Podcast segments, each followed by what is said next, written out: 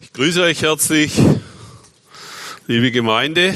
Ich bin Hans-Peter Schock, wurde schon angekündigt von Miriam und darf heute die Predigt halten mit einem wunderbaren Thema, das mir Christian überlassen hat, freundlicherweise. In Jesus ist Freude. Wir haben ja so eine Serie, Jesus ist. Und äh, man könnte jetzt auch anders formulieren, aber ich habe noch das kleine Wörtchen in davor geschrieben. Das darf man also künstlerische Freiheit. In Jesus ist Freude. Werner, preis dem Herrn. Ja, das ist doch schön, dass wir uns mit so einem Thema heute beschäftigen dürfen. Freut ihr euch auch? Ich sehe jetzt die Gesichter nicht so genau. Teilweise sind sie auch hinter der Maske. Ich dachte noch vorher, ich stelle mich mal dahin und gucke, wie, wie stark, welche unterschiedlichen Formen Freude auszudrücken es bei euch so gibt. Ja, aber ist dann anders gekommen. Äh, wir haben gebetet und ein bisschen geplaudert mit Susi und Armin. Die Susi hatte heute Geburtstag und sie ist bei mir im Hauskreis. Und deswegen haben wir geplaudert. Und eventuell darfst du nachher kurz was sagen, Susi. Kannst du schon innerlich darauf vorbereiten. Was Kurzes. Du kannst mal die nächste Folie machen, Hanna. Ja, das Thema trifft mich und Hanna, also uns, ist meine Frau, in einer Zeit, wo wir auch mit Dingen zu tun haben, die auf den ersten Blick nicht so richtig mit dem Thema zusammenpassen. Beispielsweise waren wir am Donnerstag bei einer Beerdigung. Gut, jeder Mensch stirbt mal, das wissen wir. Aber während wir leben, sollte die Freude im Herrn unsere Stärke sein. Und das Gute, ich nehme es schon mal vorweg, die Freude im Herrn ist eben nicht nur im Leben, sie trägt über das Leben hinaus. Bei dieser Beerdigung war es auch nicht so erfreulich, weil die Frau war eigentlich ja, schon 80, aber eine gläubige Frau, die gestorben ist, sie war am Ende ihres Lebens, hatte keinen Ausdruck mehr. Also die war auch krank und eingefallen und äh, konnte nicht mehr kommunizieren, war wie abwesend. Für die Kinder von ihr war das nicht so einfach. Eine gläubige Frau eigentlich so in der letzten Phase des Lebens zu sehen, irgendwie traurig und nicht hoffnungslos, aber schon nicht ganz einfach im Umgang. Und das jetzt mit die Freude am Herrn ist unsere Stärke zu kombinieren. Ja. Gestern waren wir noch, Hanna und ich, in Schwäbisch Gmünd. Da liegt jetzt eine, die noch nicht so lange in, zu unserer Gemeinde gestoßen ist, die Theresa, die meisten wissen es. Die ist jetzt vor ein paar Tagen in das Hospiz eingeliefert worden der Franziskanerinnen der ewigen Anbetung in Schwäbisch Gmünd. Sehr schönes Hospiz. Ich habe so lange im Auto gewartet, dafür bloß eine Person da rein. Und die ist erst 55, die Theresa hat eine Tochter mit 18, ihr wisst es ja. Und Hannah hat sie ein Stück weit begleiten dürfen. Und auch hier die Freude am Herrn ist unsere Stärke. Wie geht man mit solchen Diskrepanzen scheinbaren um, aber unser ganzes Leben ist so. Jeder von uns wird irgendwann geboren, die Eltern freuen sich meistens, dass das Baby da ist und dann geht das Leben seinen Lauf. Und es kommen Zeiten, wo auch hier bei uns Leute, ich sehe Leute sitzen, wo ich genau weiß, sie sitzen im Moment mit Schmerzen da. Wir haben Leute in unserer Mitte, die haben immer Schmerzen, mehr oder weniger. Kommt dann darauf an, wie viel Medizin nimmt man, also die Situationen sind nicht alle immer so, dass man mit ganzem Herzen so sagen könnte, die Freude am Herrn ist meine Stärke.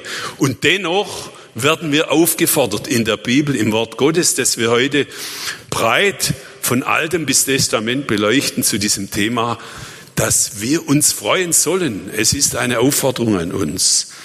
Und hier Die Freude im Herrn ist unsere Stärke. Nehemia 8, Vers 10, die, das Buch, das ich bekommen habe als Inspiration, hat dieses Thema auch mit dieser Bibelstelle begonnen. Und äh, ich habe mich mit dem Zusammenhang der Bibelstelle befasst.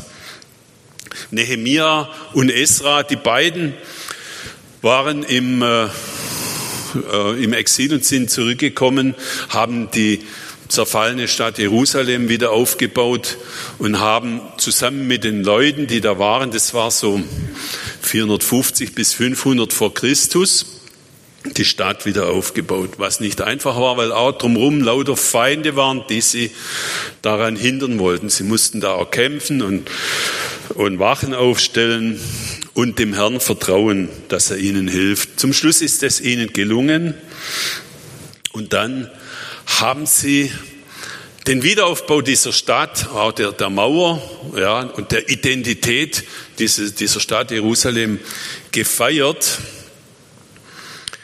mit einem großen Fest. Und da heißt es, der Esra hat sich ein Podest hingebaut, so wie ich, so dass er die Leute überragte. Er war auch an sich schon ziemlich groß und hat dann äh, die ganze Zeit das Wort Gottes vorgelesen. Sie haben die, die Schriftrollen genommen und haben das Wort Gottes von A bis Z, was die damals hatten, zitiert und vorgelesen und geteilt.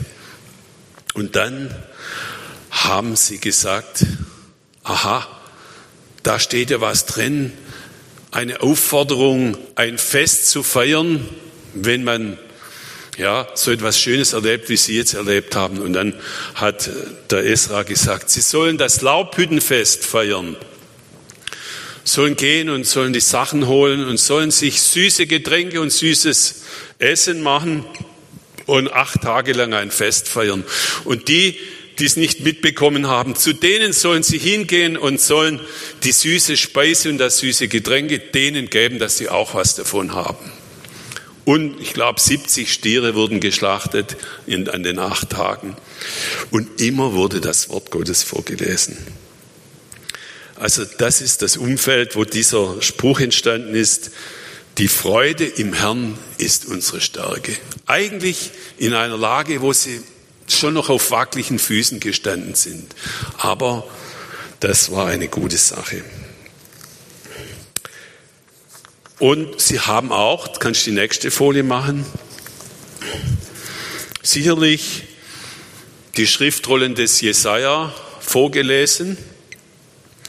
Und ich möchte eine Jesaja-Stelle, die mit Sicherheit Esra auch vorgelesen hat, denn die Jesaja-Rollen waren ganz wichtig, sind auch heute noch wichtig. Auch zur Zeit Jesu waren die Jesaja-Schriftrollen die am meisten gelesenen Schriftrollen. Jesaja 61. Das war schon vor Esra. Das war circa 720 Jahre vor Jesus Christus.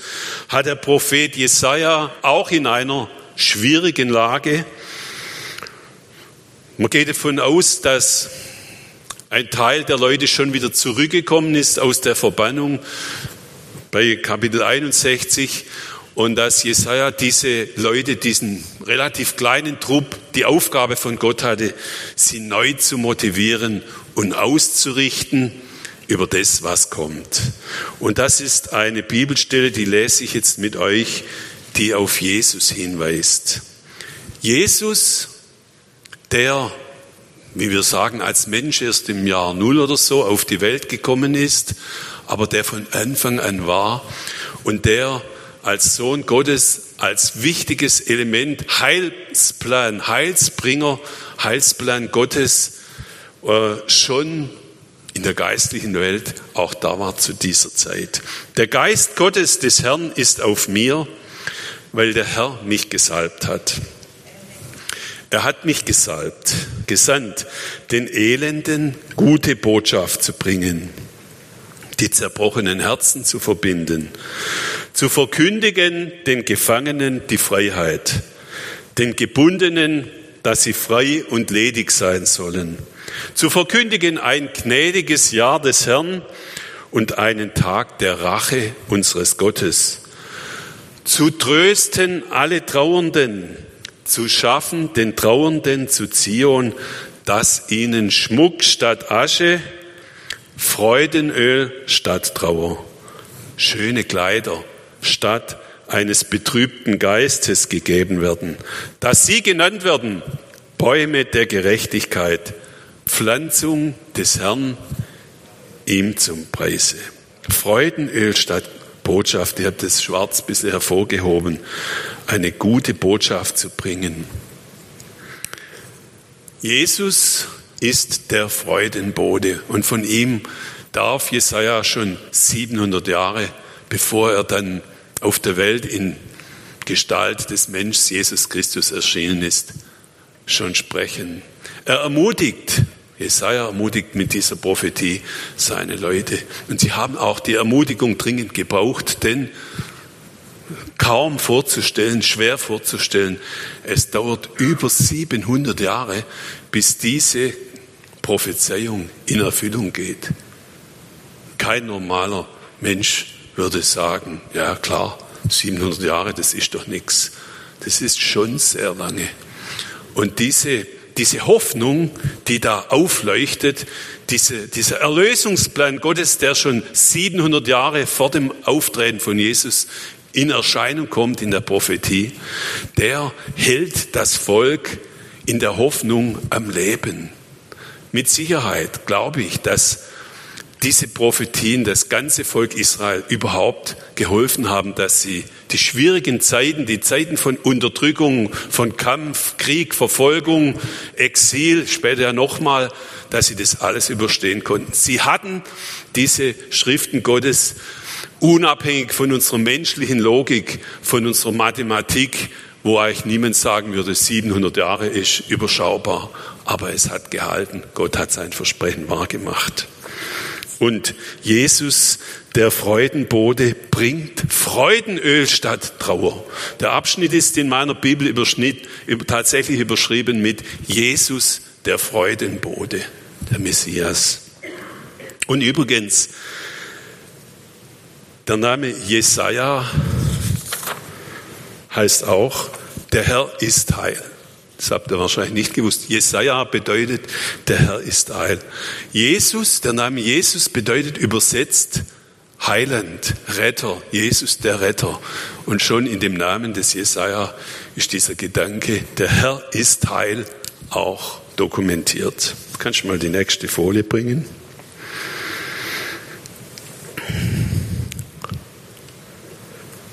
Ich freue mich im Herrn, wieder die Freude. Das ist ein paar Verse weiter, ich habe ein paar Verse übersprungen. Und meine Seele ist fröhlich in meinem Gott. Das wird jetzt Jesus in den Mund gelegt. Denn er hat mir die Kleider des Heils angezogen und mich mit dem Mantel der Gerechtigkeit gekleidet, wie einen Bräutigam mit priesterlichem Kopfschmuck geziert und wie eine Braut, die in ihrem Geschmeide prangt. Freude, Gerechtigkeit, Heil.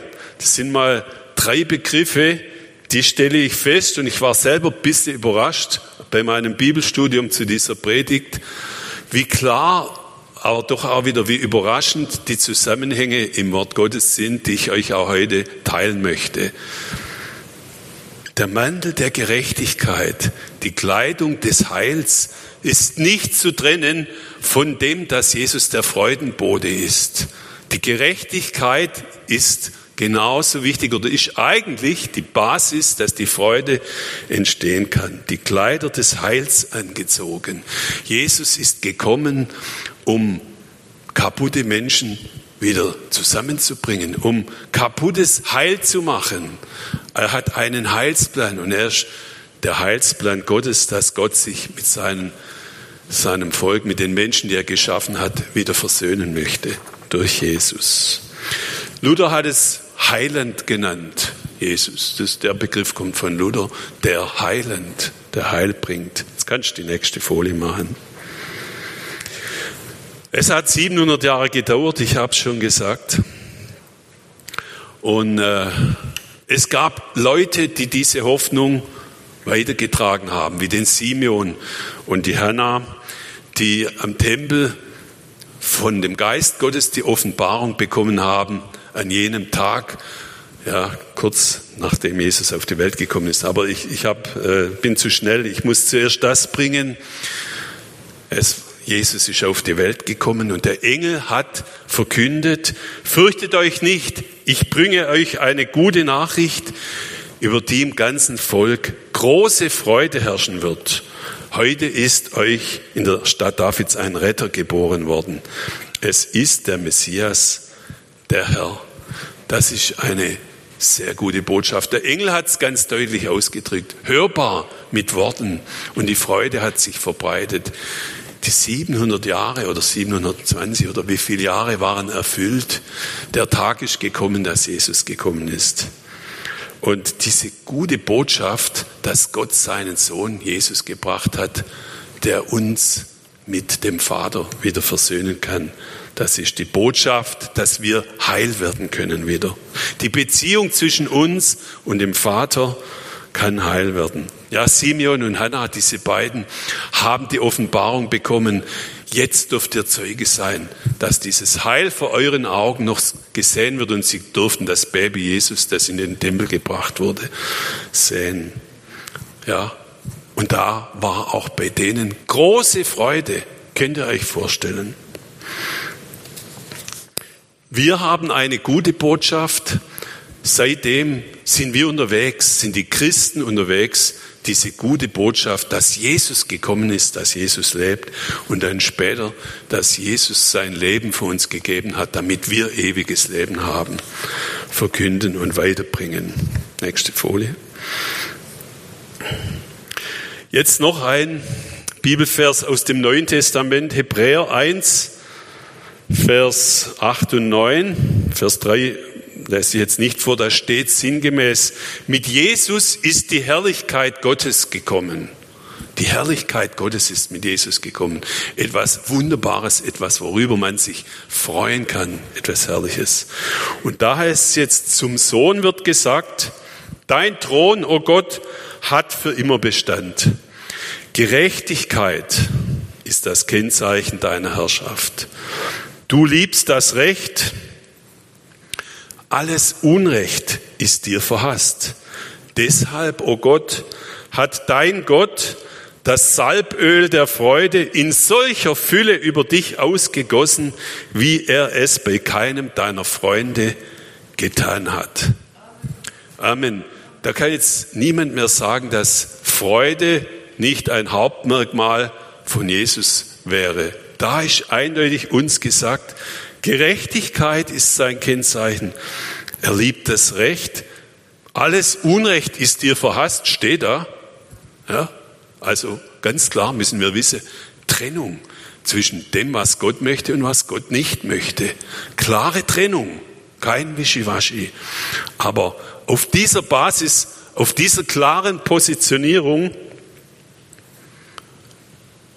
ist gegeben, dass durch den Heiligen Geist das Salböl der Freude auf Jesus ausgegossen wurde von Gott, wie er es bei keinem seiner Freunde getan hat.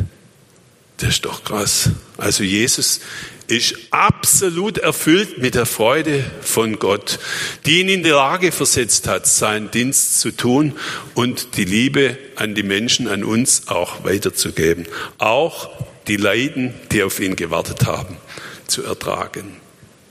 Es gehört zusammen. Der hat die größte Ausschüttung des Salböls der Freude bekommen, der auch unwahrscheinlich ungerecht behandelt wurde, leiden musste, geschlagen, gemartert wurde, ans Kreuz genagelt wurde, obwohl er unschuldig war. Er hat dermaßen die Ungerechtigkeit erleiden müssen und können, weil er es konnte, weil das Salböl der Freude über ihn ausgeschüttet war.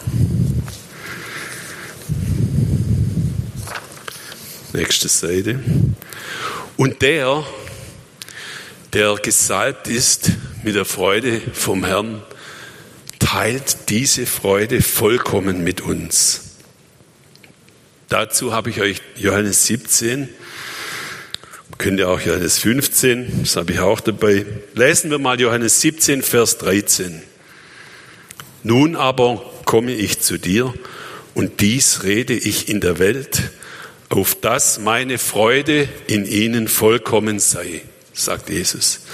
Ich habe ihnen dein Wort gegeben, wo er mit seinem Vater betet, und die Welt hasst sie, denn sie, das sind wir, sind nicht von der Welt, wie auch nicht, ich nicht von der Welt bin. Ich bitte nicht, dass du sie aus der Welt nimmst, sondern dass du sie bewahrst vor dem Bösen. Das ist keine Schönfärberei. Das ist nicht happy clappy, was wir da lesen, sondern Jesus sagt ganz klar, wir, seine Freunde, uns wird es zugemutet, in einer Welt zu leben, die uns hasst. Wir werden nicht jedermanns Liebkind sein, wenn wir uns positionieren, dass wir die Gebote Gottes lieben, die Gerechtigkeit Gottes lieben und in unserem Herz verankert ist. Dann, das ist uns leider nicht erspart, müssen wir damit rechnen, dass uns die Welt hasst. Ja, hört keine so tolle Botschaft, aber wir sind nicht von dieser Welt. Ja, die Freude ist auf einem anderen Level. Wir können mit der Freude erfüllt sein, auch wenn wir gehasst werden. Oder da habe ich ein, ein Lied, was ich sehr mag, wo das eigentlich super aussagt. I'm trading my sorrows. Wer kennt das Lied? Ihr? Na, das würde ich jetzt am liebsten mit euch schön singen, aber das ist zu lang, lassen wir es weg. Ich sage dann den Text euch ein bisschen, ein Teil dieses Textes. I'm trading my sorrows, I am trading my shame, I am laying them down for the joy of the Lord. Ich singe das Lied immer total gern. I'm trading my sickness, I'm trading my pain, I'm laying them down for the joy of the Lord. Jetzt übersetze ich es auch für euch, die ihr vielleicht nicht alle Englisch kennt. Die meisten können es ja, aber ich tausche das Päckle, was ich habe. Ich lege es ab, bringe es zu Jesus. Meine Sorgen, meine Scham, meine Krankheit, meine Schmerzen, ja, die ich vielleicht auch jetzt gerade während dem Gottesdienst verspüre. Ich gebe sie Jesus und tausche sie ein für die Freude im Herrn. Ja, also ich denke daran, dass der Herr mich liebt und da kommt die Freude, dass ich sein Kind bin, die Freude des Heils in mich rein. Und da geht es weiter. I'm pressed but not crushed, persecuted not abundant, struck down but not destroyed. Übersetzt ungefähr, ich bin sehr unter Druck, aber nicht gecrashed. Ich werde verfolgt, aber ich bin nicht völlig im Stich gelassen. Ich werde niedergeschlagen, aber ich bin nicht zerstört. Ja? Weil Jesus in mir lebt, sein Geist und seine Freude auf einem anderen Level mich in die Lage versetzt oder auch die Menschen in der Bibel, die das zum Ausdruck bringen, in die Lage versetzt, trotzdem die Freude an Jesus zu behalten, auch in der Verfolgung, so wie vor allem Paulus, der ist uns da, das sind eigentlich Aussagen des Paulus, der das alles erlebt hat. Und Jesus selber sagt, es bleibt euch nicht erspart, aber die Freude, die ich euch gebe, wird so stark sein, dass ihr es aushalten könnt und dass sie euch führt bis ans Ziel eures Lebens, wo, ich, wo ihr dann mit mir wieder sein werdet. Jesus teilt die Freude mit uns und mir ist klar geworden, er identifiziert sich auch mit unseren Leiden. Er hat auch für uns mitgelitten. Und äh, das Mitleiden, Jesus hatte mit den Menschen, die er auch geheilt hat, richtig mitgelitten. Ja, er hat gemerkt, wie es ihnen schwerfällt. Er hat die, die ähm, Gelähmten, die er geheilt hat, die haben sein Herz berührt. Oder die Blinden, da heißt, und es berührte sein Herz. Ja. Oder er weinte, das stand auch drin. Jesus war nicht immer der Happy Clappy. Er hat, er hat sich berühren lassen. Er hat mitgelitten, mitempfunden in der Tiefe des Leidens der Menschen, die ihm begegnet sind. Aber so konnte er sie heilen und so konnte er auch seine Freude in sie hineinbringen ja, mitempfinden im Trauern und im Leiden. Das gehört zusammen. Wir gehen mal zur nächsten Seite.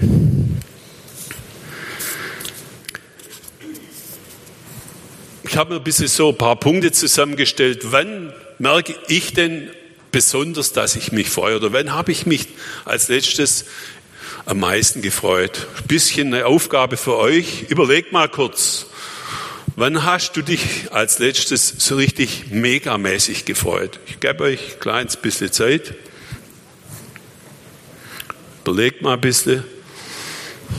Für euch könnt ihr ja hinterher dann austauschen untereinander. Ist es schon lang her oder kannst du dich gar nicht mehr erinnern? Das gibt es auch. Ja. Und dann sind mir ein paar so Sachen gekommen, wenn man lange auf eine Sache gewartet hat, wenn man unerwartet geheilt wird, da ist mir gekommen, übermorgen ist ja der 9.11., 9-11. An dem Tag ist manches passiert, aber es ist an dem Tag auch passiert, dass Hannah, meine Frau, nach Berlin geflogen ist, um ihre Schwester zu besuchen, die dort studiert hat. Und Irgendwann hat sie mich mit dem Handy angerufen. Hans, du glaubst nicht, was da los ist. Die meisten wissen es, was da los war. Gell? Die Mauer ist aufgegangen. Sie war bei den Glücklichen, die das live erlebt hat. Die sind dann auch raus auf die Straße. Eigentlich könntest du es jetzt besser erzählen wie ich. Ich soll es machen. Okay. Ganz Deutschland hat es nicht fassen können. Auch die Politiker nicht. Niemand hat in Wirklichkeit mehr damit gerechnet, dass das noch passiert. Aber es gibt auch keine richtige Begründung, warum. Ich würde sagen, es war ein Gnadenakt Gottes. Hat seine Gnade einfach fließen lassen in unser Land. Es ist unverdiente Gnade. Ja? Und das ganze Land hat sich gefreut. Ost und West. Niemand hat damit gerechnet. Lange Zeit hat es gedauert und plötzlich und überraschend ist es gekommen. Da kann ich mich erinnern. Ich glaube, das war ein Moment, wo sich unser ganzes Land, das hat sich verbreitet, von Mensch zu Mensch, zack, zack, zack, gefreut hat. Das färbt noch bis heute ein bisschen ab. Fand ich Gas. Ja. Oder man freut sich, wenn eine langdauernde Ungerechtigkeit beendet wurde. Das war das auch. Das war auch eine Ungerechtigkeit. Dass eine Ostmark nur ganz wenig ist und eine Westmark 10, 20 Mal mehr, schon nicht gerecht. Wenn nach langem Zerwürfnis Versöhnung erfolgt. Vielleicht erinnerst du dich selber dran.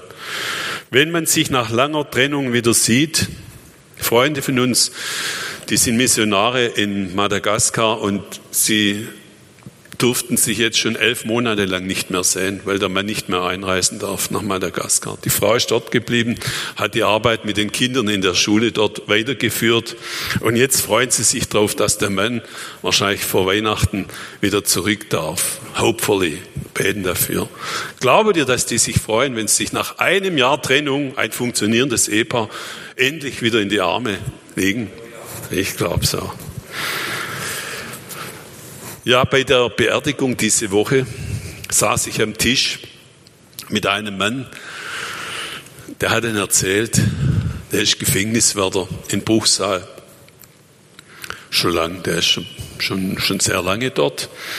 Und hat mir erzählt, dass er einen Häftling hatte, den er immer eingeschlossen hat.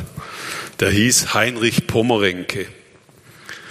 Äh, Ältere von uns kennen noch den Mann. Heinrich Pommerenke ist schon gestorben, deswegen kann man das jetzt erzählen.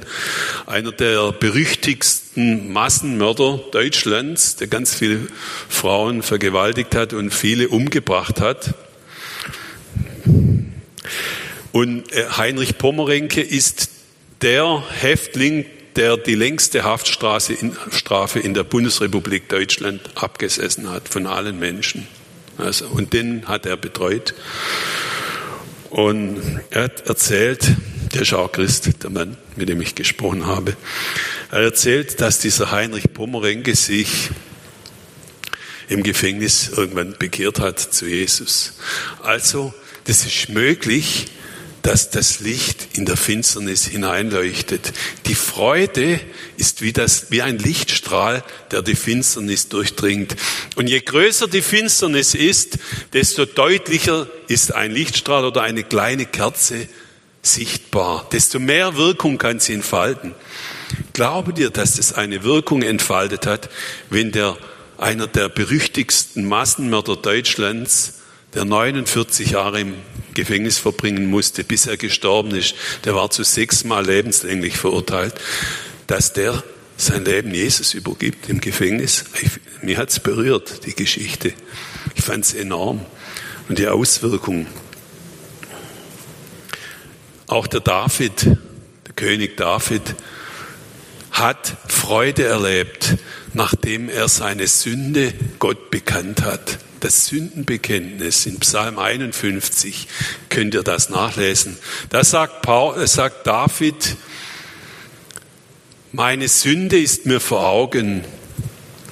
Ich habe dir meine Sünde bekannt, ich bekenne sie. Er hat Ehebruch begangen mit der Bathseba und der Prophet Nathan hat ihn daraufhin angehauen und dann hat er Buße getan. Er hat seine Sünde bekannt und Buße getan. Und dann heißt es in diesem Gebet, dass er ausdrückt zu Gott mit seiner ganzen Seelenintensität, gib mir wieder ein reines Herz und erneuere mir die Freude meines Heils in mir. Ja, auch wenn man ein gottesfürchtiger Mensch ist, David ein Mann nach dem Herzen Gottes, er ist gefallen. Wer von uns ist nicht schon mal gefallen? Und ihr wisst selber aus eigener Anschauung, wenn man gefallen ist, wenn man Sünde in seinem Leben zugelassen hat und wenn es auch bloß eine kleine Sünde ist, das ist wie wenn man die Freude abwirken würde. Die Freude wirkt man ab. Die Heilsgewissheit ist nicht mehr so vorhanden. Ja, und der David macht es uns vor. Er bekennt sich zu seiner Sünde und er tut Buße und dann kommt die Freude des Herrn wieder neu in sein Leben hinein. Ja? Also wir dürfen mit der Freude nicht einfach so tun, als wäre sie einfach vorhanden, sondern Gott, Jesus fordert uns auf, auch in einem Leben zu leben, wo wir Sünde bekennen, erkennen, Buße tun und immer wieder uns neu ausrichten und sagen, schenke mir ein reines Herz, reinige mein Herz, damit ich die Freude in meinem Leben wieder so richtig volle Power da ist. Das wünschen wir uns doch alle, oder? Nächste Folie. Wartet eine bespaßte Welt auf unsere Freude? Das ist die Frage. Eigentlich gibt es doch so viel Fun. Und wir Christen sind ja manchmal eher bekannt als Spaßbremse. Oder? Ging es euch nicht auch schon so?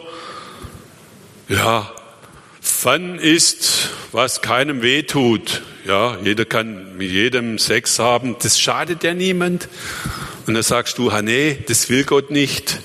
Ah, Spielverderber, Spaßbremse ist manchmal das Image, das wir Christen haben. Ja? Aber unsere Freude hat eine andere Qualität. Es ist eine beständige Freude. Ja? Es geht nicht darum, geschwind Fun zu haben, die Gefühle hochzujubeln, um dann hinterher die Scherben wieder zusammenzulesen, wie es oftmals der Fall ist. Unsere Freude von der wir reden, ist die Freude im Herrn, die Freude von Jesus Christus. Und sie ist beständig, sie ist auf einer Hoffnung begründet, die das ganze Leben umfasst und die auch noch über das Leben hinausgeht und zum ewigen Leben hin trägt. Sie trägt auch, wenn ich zu 49 Jahren Zuchthaus verurteilt bin, im Gefängnis. Ich hoffe, dass mir es nicht passiert. Sie trägt auch wenn du dich abgelehnt fühlst oder sonst äh, Schmerzen hast oder dich nicht wertgeschätzt fühlst, trotzdem trägt die Freude im Herrn und sie ist unsere Qualität, unsere Lebensqualität, die wir den Menschen auch weiterbringen können. Nächste Folie.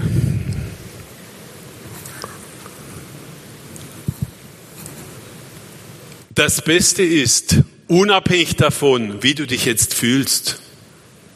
Also ich habe jetzt die Predigt versucht, nicht oberflächlich zu machen, sondern durchaus auch, ja, es ist, es ist etwas zum Nachdenken. Aber eins ist sicher, Gott freut sich an uns. Und da habe ich euch eine Bibelstelle gefunden aus dem Prophet Zephania 3. Ich habe geguckt, welche Übersetzung passt am besten. Das ist jetzt in diesem Fall die Zürcher Bibel. Der Herr, dein Gott, ist in deiner Mitte ein rettender Held. Voller Freude frohlockt er über dich. In seiner Liebe schweigt er. Mit Begeisterung jubelt er über dich. Das ist ein Bibelvers. Stellt euch vor, wir haben einen Gott, der über uns frohlockt, der mit Begeisterung über dich jubelt. Kannst du dir das vorstellen? Ja?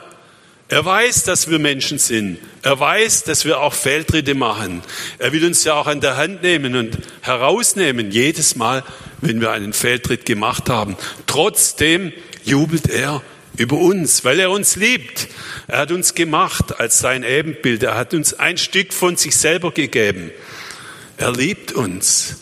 Er liebt uns so und er freut sich über jeden von euch. Das ist die gute Nachricht, die ich euch heute weitersagen möchte. Gott freut sich über dich und er hat auch noch was vor mit dir. Ganz zum Schluss nochmal ein Liedervers. Heute kommen meine Liederverse zum Einsatz. Wir haben es heute Morgen schon gesungen am Frühstückstisch. Freude bricht sich Bahn, wenn der König kommt. Freude bricht sich Bahn, wenn der König kommt. Ein Fest voller Gesang. Und dann, wenn du kurz davor stehst, den Glauben zu verlieren, dann heb den Blick und sieh, der König kommt. Jesus, wir warten darauf, dass er wiederkommt, so wie die damals gewartet haben. Er kam ja dann wieder, aber jetzt, er hat gesagt, er wird wiederkommen und sein Reich in Macht und Herrlichkeit aufbauen. Er, unser König, der uns liebt und wir lieben ihn. Und wir dürfen, egal in welcher Situation wir sind, unseren Kopf heben und sagen, mein König komme, ich freue mich auf dich. Amen.